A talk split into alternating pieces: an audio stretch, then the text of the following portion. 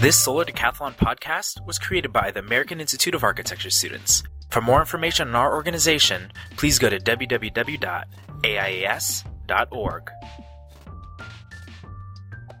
Hi, this is Sarah Salem. Uh, hi, my name is Vincent Camacho. Hi, this is Peter Henney. Hi, this is Amy Boyack. My name is Barrett Palmer. This podcast, third from the American Institute of Architecture students, will introduce you to the student jury members of the Student Choice Award, presented by the American Institute of Architects Committee on the Environment and the American Institute of Architecture students. They will briefly share their reflections on the jury and on the competition. Hi, this is Sarah Salem from Temple University, student juror. Um, overall, I think that all the schools that competed in the Solar Decathlon for 2007 did an amazing job using ideas of um, sustainability, energy efficient design, and um, the use of recycling water to contribute to how they um, used were able to create showers and things like that in their house was also implemented very well. One school in particular that did a great job was uh, Carnegie Mellon with their um, cascading garden on their east side. Um, what I found particularly amazing was the way they used their art school to implement uh, their cascading garden, which attributed to their water cycle and was able to um, generate a lot of energy efficient components of their house. Um, overall, I think all the teams did a great job, and I'm waiting for the next entry of 2009 because we can only get better from here. Uh, hi, my name is Vincent Camacho, and um, I think my overall impression of the Solar Decathlon for uh, 2007 was absolutely amazing. Um, I think the work and just the logistics of the entire competition, uh, I couldn't even imagine.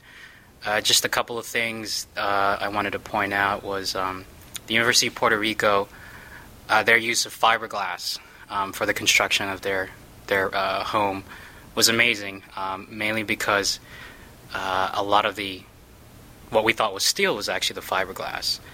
Uh, secondly, um, um, Carnegie Mellon's sort of really clear diagram of a living pod versus core, uh, and also their artistic use of creating that greenscape uh, over the pods was was pretty uh, amazing.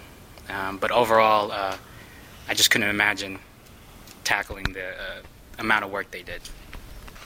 Uh, also, I, I, think the interesting thing about uh, being in line with other visitors were uh, different comments that I heard. Uh, one of the visitors that were behind me and, and asked, Where does the Christmas tree go? Which I thought was pretty interesting, but at the same time, very valid questions to make a home. Hi, this is Peter Henney from the University of Oregon. Uh, I'd like to congratulate everybody who uh, submitted a competition entry. You should all be very proud of yourself. Um, I was very impressed by some of the larger scale thinking in terms of assemblies, social implications, cultural implications, um, and just general design. Everybody ra- really raised the bar this year on um, what good, sustainable design can be. Um, so I'd like to congratulate everybody on that. Hi, this is Amy Boyack um, from Catholic University. I was a student juror for the Solar Decathlon. And overall, I think that the entries in this year's Solar Decathlon were so far ahead of the entries in 2005. Um, I think everyone did a really good job, and the complexity of these houses is really amazing. It's amazing that it can go from um, the classroom all the way to being completely built by students for the jury, we um, kind of adapted the metrics used for the overall competition um, to our own understanding. We had we all basically had a pretty brief experience with the houses, and they are so complex that it was nice to get the chance to dissect everything about the houses and talk about it with somebody else and really like get into what makes these houses work because something that we all like one house that we all particularly like on a first look might not actually stand up to the real the whole metrics. I in particular liked um, the way that houses reuse materials as well as coming up with new technologies.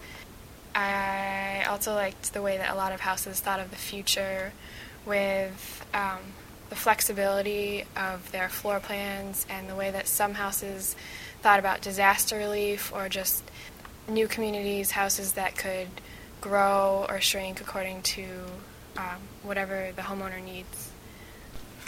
Uh, my name is Barrett Palmer. I, uh, I'm an architecture student at Howard University. First of all, I'd like to, to thank everybody who came out and built a, a home on the National Mall this year. It's uh, it's really difficult. You're in the context of some really great buildings and uh, just a overall difficult uh, situation to be in. Um, I thought that the competition was very good. It's an inherently difficult competition, and I believe that every team came up with ingenious and innovative ways to uh, overcome the the design problems. I'd really like to uh, give a little credit to uh, Darmstadt. Um, they'd had a, a, very excellent design, um, and uh, it was just a beautiful building, and they had some exceptional uses of space on the interior. There was uh, many other homes in the in the competition that did very well. Uh, I want to encourage everybody to come out next time and build build a house on the mall and. Um, and I think that everybody's winners in this, not just the teams, but uh, the average person, um, and and ultimately nature. And uh, so we just need to keep going in the right direction and keep thinking green, and and uh, we'll be live a better lifestyle. Thank you.